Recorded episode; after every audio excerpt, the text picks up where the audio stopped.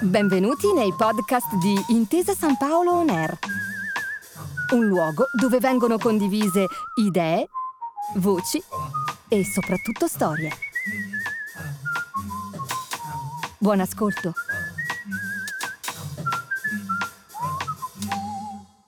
Sono Dario La Ruffa. Questa è Intesa San Paolo On Air. C'era una volta un re? No. C'era una volta un pezzo di legno che piangeva e rideva come un bambino? No. C'era una volta un salvadanaio. E c'è ancora. Ha più di cento anni, è nato agli inizi del secolo scorso, adesso vive assieme ad altri 1276 salvadanai fratelli in un ammezzato, memoria di un dono, dagli anni 20 del secolo scorso in poi la Cassa di risparmio delle province lombardi ogni anno, per celebrare la giornata mondiale del risparmio, regalò un salvadanaio, soprattutto a bambini e ragazzini. La sua chiave però non era conservata in casa, era custodita nella più vicina filiale della Cassa, garanzia di sicurezza nel futuro. Prevenzione di derive consumistiche di grandi e piccini, hai visto mai? Per la tua piccolina non compri mai balocchi, mamma, tu compri soltanto profumi per te, mormora la bambina nella colpevolizzante canzone del 1928. La chiave è a disposizione ma in filiale. Paternalismo certo, ma anche fiducia nel futuro, senso di sicurezza per te e per chi ti sta attorno. C'era una volta una banca, insomma, e c'è ancora.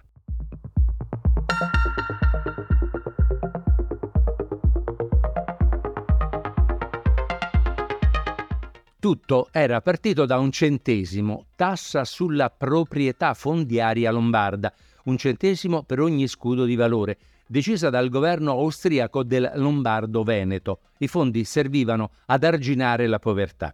La tassa fu essenziale per l'azione della Commissione Centrale di Beneficenza, nata a Milano alla fine del 1816. L'anno senza estate lo chiamarono, quello di mezzo di tre anni di carestia, dovuta agli incredibili sconvolgimenti climatici causati in tutto il mondo dalla devastante esplosione in Indonesia del vulcano Tambora. La Commissione fece realizzare opere pubbliche, diede lavoro, la crisi passò e rimase addirittura un tesoretto di 300.000 lire. Dalla fine del Settecento erano nate in Europa casse di risparmio, fondi accantonati per la vecchiaia o per momenti di difficoltà a Vienna nel 1819, a Padova, Rovigo, Venezia nel 1822. Contando su quel tesoretto lombardo di 300.000 lire, il 12 giugno 1823 accadde quanto segue. La Commissione Centrale di Beneficenza, eretta in Milano dalle paterne cure dell'Augusto nostro monarca, negli scorsi tempi di eccessivo prezzo delle derrate di prima necessità, fatalmente combinatosi in allora con malattie epidemiche e contagiose, adoperossi tosto con tutti i mezzi di cui poteva disporre a sollievo dell'indigenza, e singolarmente per l'erezione delle pubbliche case di lavoro spontaneo, conosciute sotto il nome di case d'industria, non cessando anche in seguito di occuparsi per la sussistenza di così benefici stabilimenti, ed anzi di sempre più promuoverne l'utilità. Ha essa afferrato con trasporto il superiore invito di introdurre anche in queste nostre province lombarde lo stabilimento noto col nome di Cassa di risparmio e già eretto in varie ragguardevoli città dell'Europa e singolarmente in Vienna, capitale dell'impero. Lo scopo di tale cassa di risparmio, che verrà stabilita in Milano e nelle altre città principali del territorio lombardo, si è quello di porgere a chiunque, ma segnatamente agli artigiani, ai giornalieri, e dalle altre persone delle classi meno agiate un pronto e sicuro mezzo di formarsi con piccoli e ripetuti depositi, che andranno sempre più aumentandosi per la successiva fruttifera accumulazione dei relativi interessi, un capitale di cui giovarsene in caso di malattie, di collocamento di figli, di vecchiaia o di qualunque altro straordinario loro bisogno. Fra paterne cure di augusti monarchi, straordinari bisogni popolari e vecchiaia da tutelare, vecchiaia scritta con lei in lunga, 200 anni fa nasceva la Cariplo.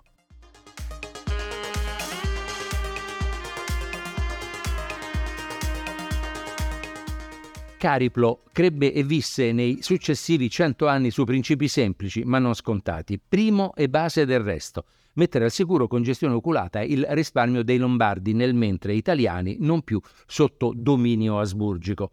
Erano tempi nei quali si poteva passare rapidamente da occupato a basso reddito a povero e da povero a mendicante. Il risparmio funzionava anche da ammortizzatore sociale. Secondo principio, usare gli utili a fini sociali con soldi che non venivano dati ai privati ma a istituzioni e si aggiungevano all'intervento pubblico, non lo sostituivano. Fra fine 800 e inizi 900 fondi arrivarono in misura importante alla sanità pubblica, molti per sanatori contro la tubercolosi. Tante mamme operaie affidarono i loro figli ad asili infantili così finanziati.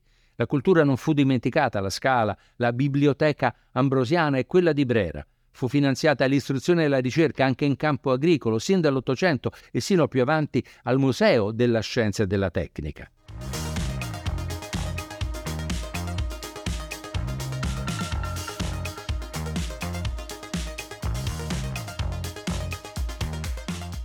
I tempi duri diventarono duri e di guerra. Dopo il 1915 Cariplo spostò a Perugia parte dell'attività. Bisognava mettere in salvo titoli al portatore e cartelle fondiarie. E se la guerra fosse stata persa e se fossero tornati gli austriaci? Rileggiamo la lettera a un amico e collega da un bancario, da Perugia. Perugia, 21 aprile 1918.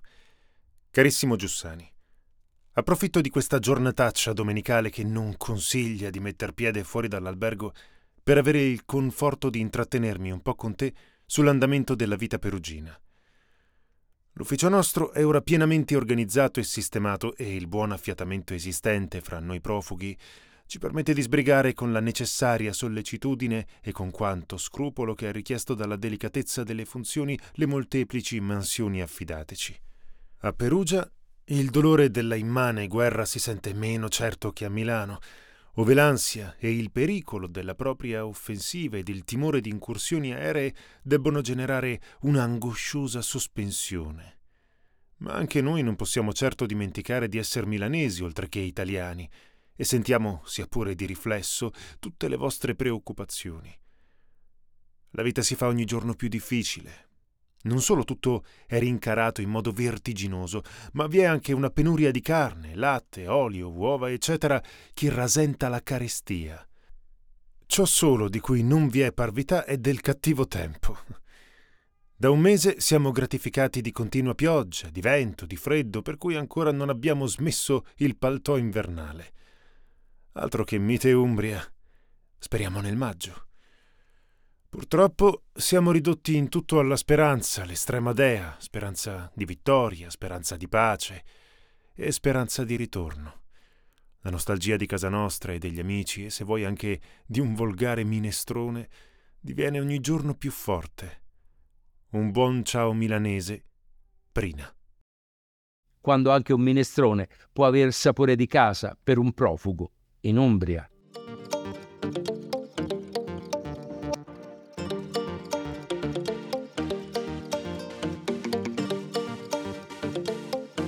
Finisce la guerra e non molto dopo sull'Italia cala il fascismo, ma la storia, anche quella di una banca, non è solo fatta da grandi realtà, spesso tragiche, e da grandi sogni. È fatta anche da singole persone, a volte grandi e sognatrici. Vi diremo allora di Filippo Ravizza. Si deve in gran parte alla sua ostinazione se ancora oggi, il 31 di ottobre di ogni anno, si celebra la giornata mondiale del risparmio. Nel 1923 Cariplo dà incarico a Revizia di organizzare il primo congresso internazionale del risparmio. Si sarebbe tenuto nell'ottobre del 24 a Milano, candidata a metropoli illuminata.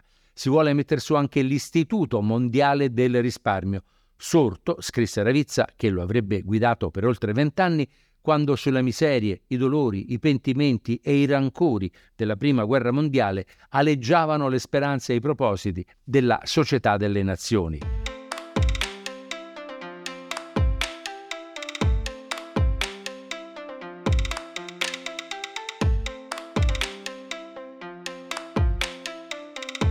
il fascismo è al potere in Italia.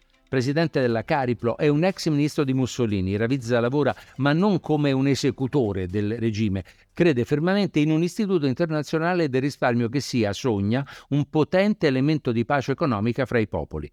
Secondo analoga logica è fervente sostenitore dell'esperanto, come lingua internazionale per gli scambi commerciali. Nel primo congresso mondiale del risparmio in Esperanto è pronunciata una relazione. Nessuno capisce, dovrà essere tradotta nelle lingue ufficiali, ma è lo spirito quel che conta.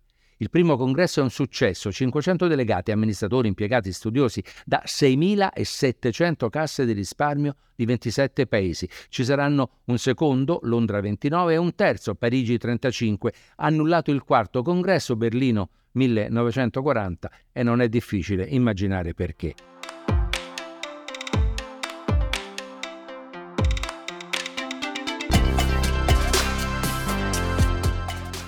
si accumulano idee avanzate come quella di un libretto mondiale del risparmio, possibili ovunque depositi e prelievi, si accumulano anche i debiti però quote dovute non pagate dalle casse aderenti, i progetti stentano, anche fra i banchieri ci sono i morosi. La seconda guerra mondiale dà il colpo di grazia, un ufficio sopravvive a Berna, uno spiraglio sul mondo. Si riparte nel 1948, non più a Milano ma ad Amsterdam. Ravizza è pensionato e nominato direttore onorario dell'Istituto Mondiale del Risparmio.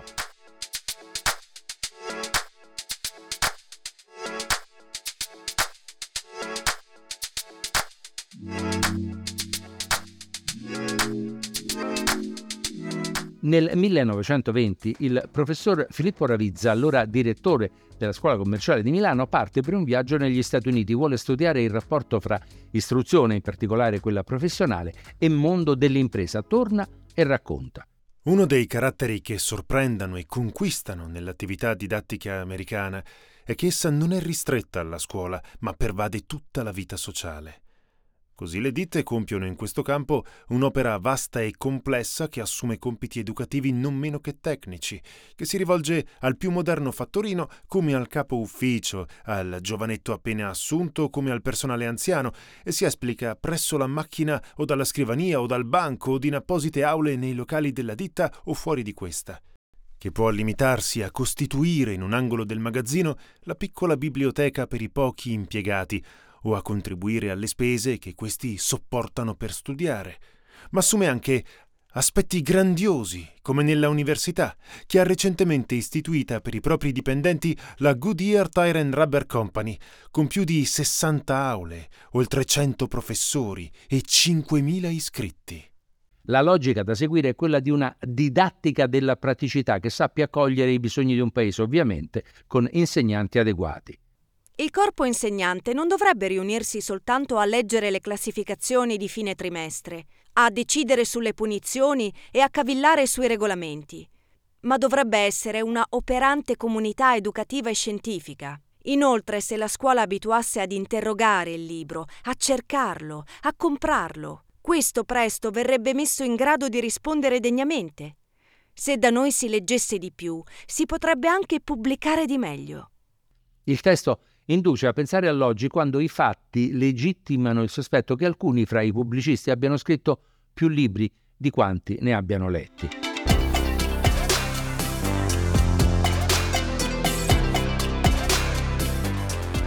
Argomento significativo del dibattito nei congressi mondiali del risparmio è la propaganda del risparmio curatissima ovunque, la propaganda politica decisiva nei regimi dittatoriali assume caratteri di particolare modernità in quella fase del Novecento quando si cimenta sul terreno economico. Usa tutti i mezzi, cinema incluso la Cariplo istituisce un ufficio apposito, invia questionari per adattare gli orari delle filiali alle diverse caratteristiche dei luoghi, spedisce impiegati incontro al depositante, facendo viaggiare alcune filiali su camioncini, illustra la beneficenza a fini di propaganda. Spiega Filippo Ravizza. La propaganda si rivolge al pubblico, parla al pubblico e per parlargli efficacemente è obbligata a studiarlo, a interrogarlo, a conoscerlo. Essa finisce quindi per essere la migliore interprete dei bisogni del pubblico e dei suoi sentimenti verso l'istituto. Finché questo procede rigidamente nelle sue operazioni tradizionali, finché si ostina a vivere nella sua torre d'avorio, ben poco conosce del pubblico. anzi si può dire che non lo conosca affatto. Ogni 31 di ottobre, dagli anni 20 e per anni, la radio diffonde l'ultima versione dell'inno al risparmio.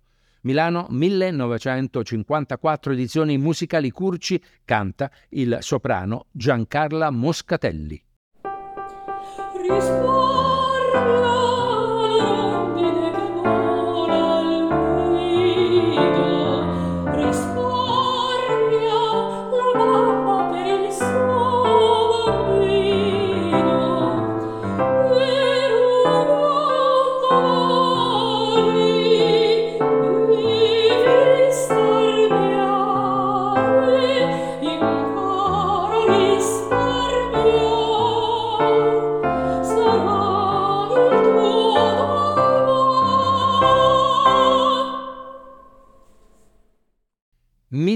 1924-1979, 55 anni di una banca che cambia in una Italia che stracambia, come testimoniano le biografie di chi guida Cariplo.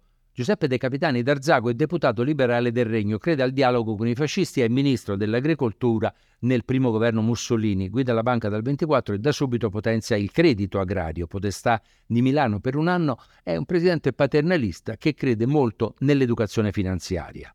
Il 22 dicembre 1943 De Capitani rassegnò le proprie dimissioni per motivi di salute, ma il ministro delle Finanze della Repubblica Sociale Italiana, Domenico Pellegrini Giampietro, in accordo con il capo della provincia di Milano Piero Parini, lo invitò a desistere per non suscitare grave panico tra i risparmiatori.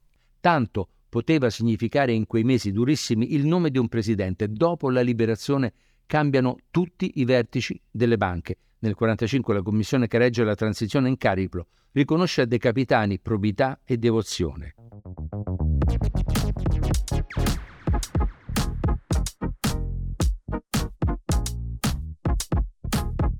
C'è un'aria nuova. In Comit governa ancora, per fortuna, Raffaele Mattioli, il banchiere umanista, un antifascista che parlava con Mussolini e in segreto con Togliatti. In Cariplo nel 1946 arriva un altro nobile ed ex ministro, ma questa volta della guerra, e nel governo di Ferruccio Parri, Stefano Iacini. Era stato parlamentare del Partito Popolare, poi all'Assemblea Costituente, poi senatore democristiano.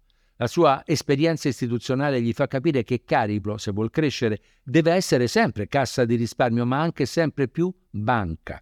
Con Iacini parte il contributo di Cariplo alla ricostruzione, mutui edilizi, credito agrario, opere pubbliche, sostegno a importanti società industriali.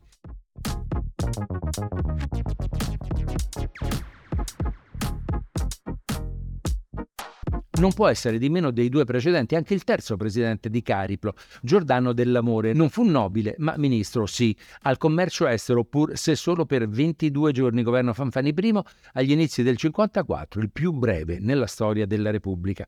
Presidente per 26 anni sino al 79, fa mille cose, incarichi internazionali, rettore della Bocconi, senatore, la nomina è incompatibile con Cariplo e si dimette da Palazzo Madama. Presidente nel boom e nelle prime crisi economiche, scommette da subito sulla piccola impresa anche del commercio e dell'agricoltura. Concede a questi settori credito a medio termine dal 1953 col medio credito lombardo. Serve a farli più moderni tecnologicamente, a crescere in aree meno sviluppate o addirittura depresse della Lombardia. Nei suoi anni i depositi cresceranno di 13 volte, gli sportelli raddoppieranno, i dipendenti passeranno da 3.000 a 8.500. Cariplo diventa una potenza nazionale, ma non deve dimenticare la sua vocazione alla solidarietà, sostiene il suo presidente.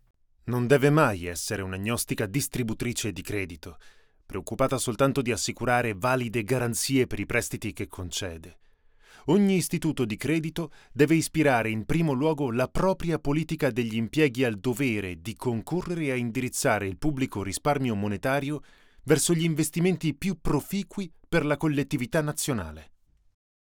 A Giordano dell'Amore piace guardare lontano. All'inizio degli anni 70 decolla Finafrica per aiutare i paesi africani nella fase post-coloniale. A Milano arrivano giovani africani a studiare e far pratica fra Bocconi e Cariplo. Alcuni fra loro diventeranno capi di governo, ministri, governatori di banche centrali.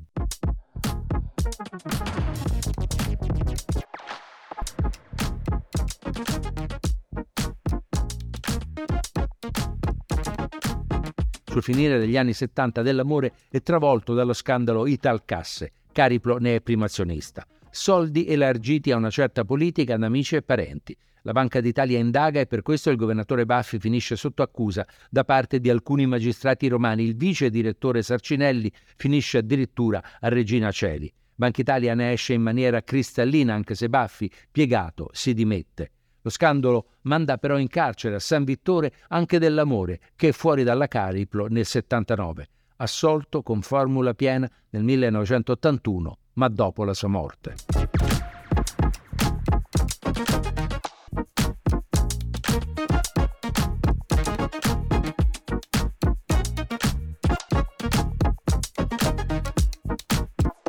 Cultura, patrimonio artistico, istruzione e ricerca, da sempre Cariplo ci investe, ci investe perché ci pensa.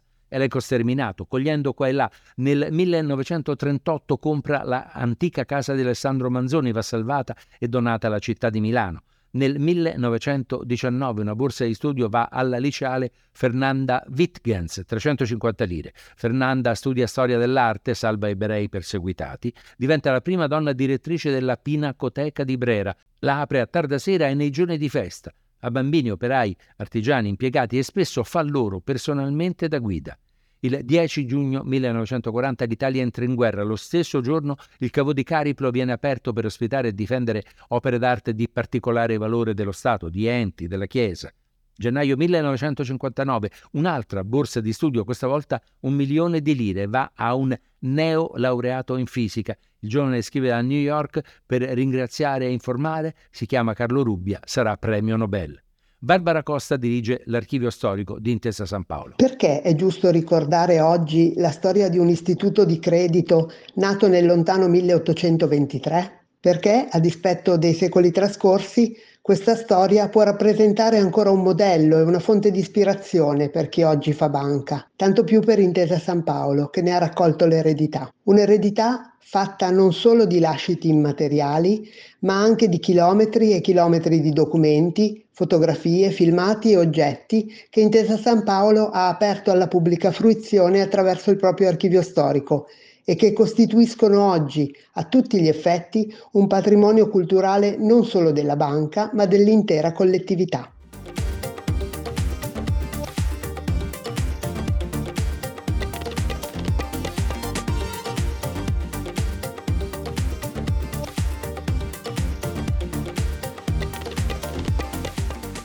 Nel 1991 Cariplo si divide in due una banca società per azioni e una fondazione con obiettivi di pubblica utilità. Lo fa seguendo i dettami della legge Amato del 1990 che puntava a rendere più competitivo il nostro sistema bancario. Paolo Mazzanti è giornalista economico di lungo corso, dirige l'agenzia di stampa Asca News. Cariplo è la principale delle oltre 80 fondazioni ex bancarie che operano nel nostro paese e investono i proventi dei loro ingenti patrimoni in settori quali lo sviluppo territoriale, la formazione, la ricerca, la salute, la cultura.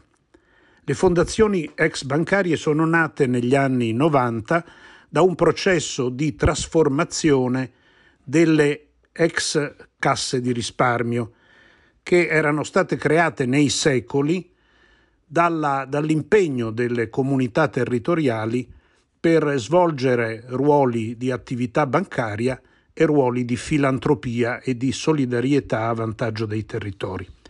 Negli anni 90 lo sviluppo del sistema bancario internazionale ha imposto la separazione fra queste due attività.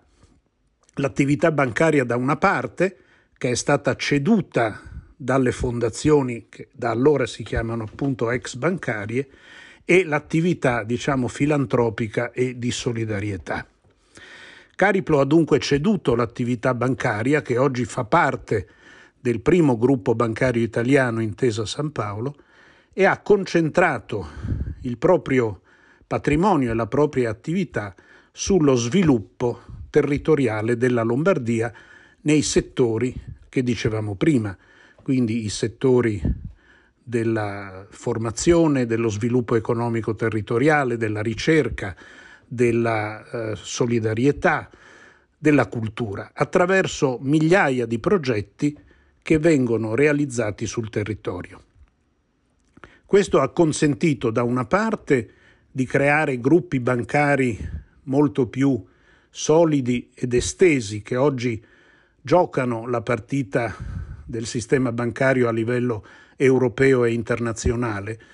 Eh, non a caso Intesa San Paolo è la prima banca italiana e una delle prime in Europa e ha consentito di concentrare diciamo, le risorse che erano state accumulate nei secoli dalle comunità locali a vantaggio dei territori.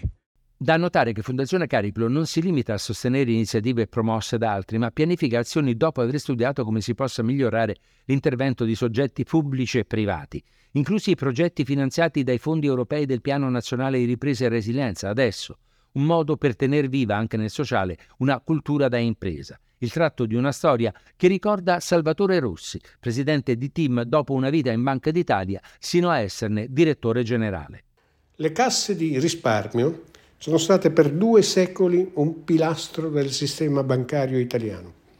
La Cassa di risparmio delle province lombarde, la vecchia Cariplo, ne assunse subito la guida, come si conveniva alla espressione della capitale economica d'Italia. Nella seconda metà degli anni 70 del secolo scorso, quando iniziai la mia carriera in Banca d'Italia e fui inviato proprio lì, la Cariplo era forse all'apice della sua potenza come banca. Aveva sede nella Cade Sas, detta così perché rivestita di un arcigno bugnato. La prima volta che vi misi piede fu per la cerimonia di annullamento delle cartelle fondiarie scadute, una liturgia di altri tempi ormai dimenticata, ma ne ricordo ancora la solennità. Le casse di risparmio si sono negli ultimi decenni trasformate in fondazioni votate alla beneficenza. Il ruolo delle fondazioni nel sostenere attività benefiche è fondamentale anche in paesi in cui il settore pubblico, su cui grava la principale responsabilità di erogare servizi di interesse generale, è esteso ed efficiente.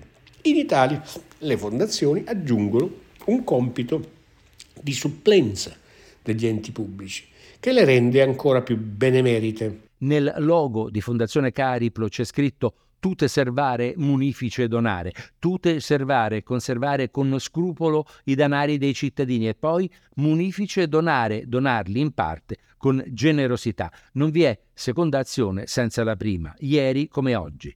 C'era una volta una banca, 200 anni fa, e c'è ancora. Benvenuti nei podcast di Intesa San Paolo On Air, un luogo dove vengono condivise idee, voci e soprattutto storie. Buon ascolto.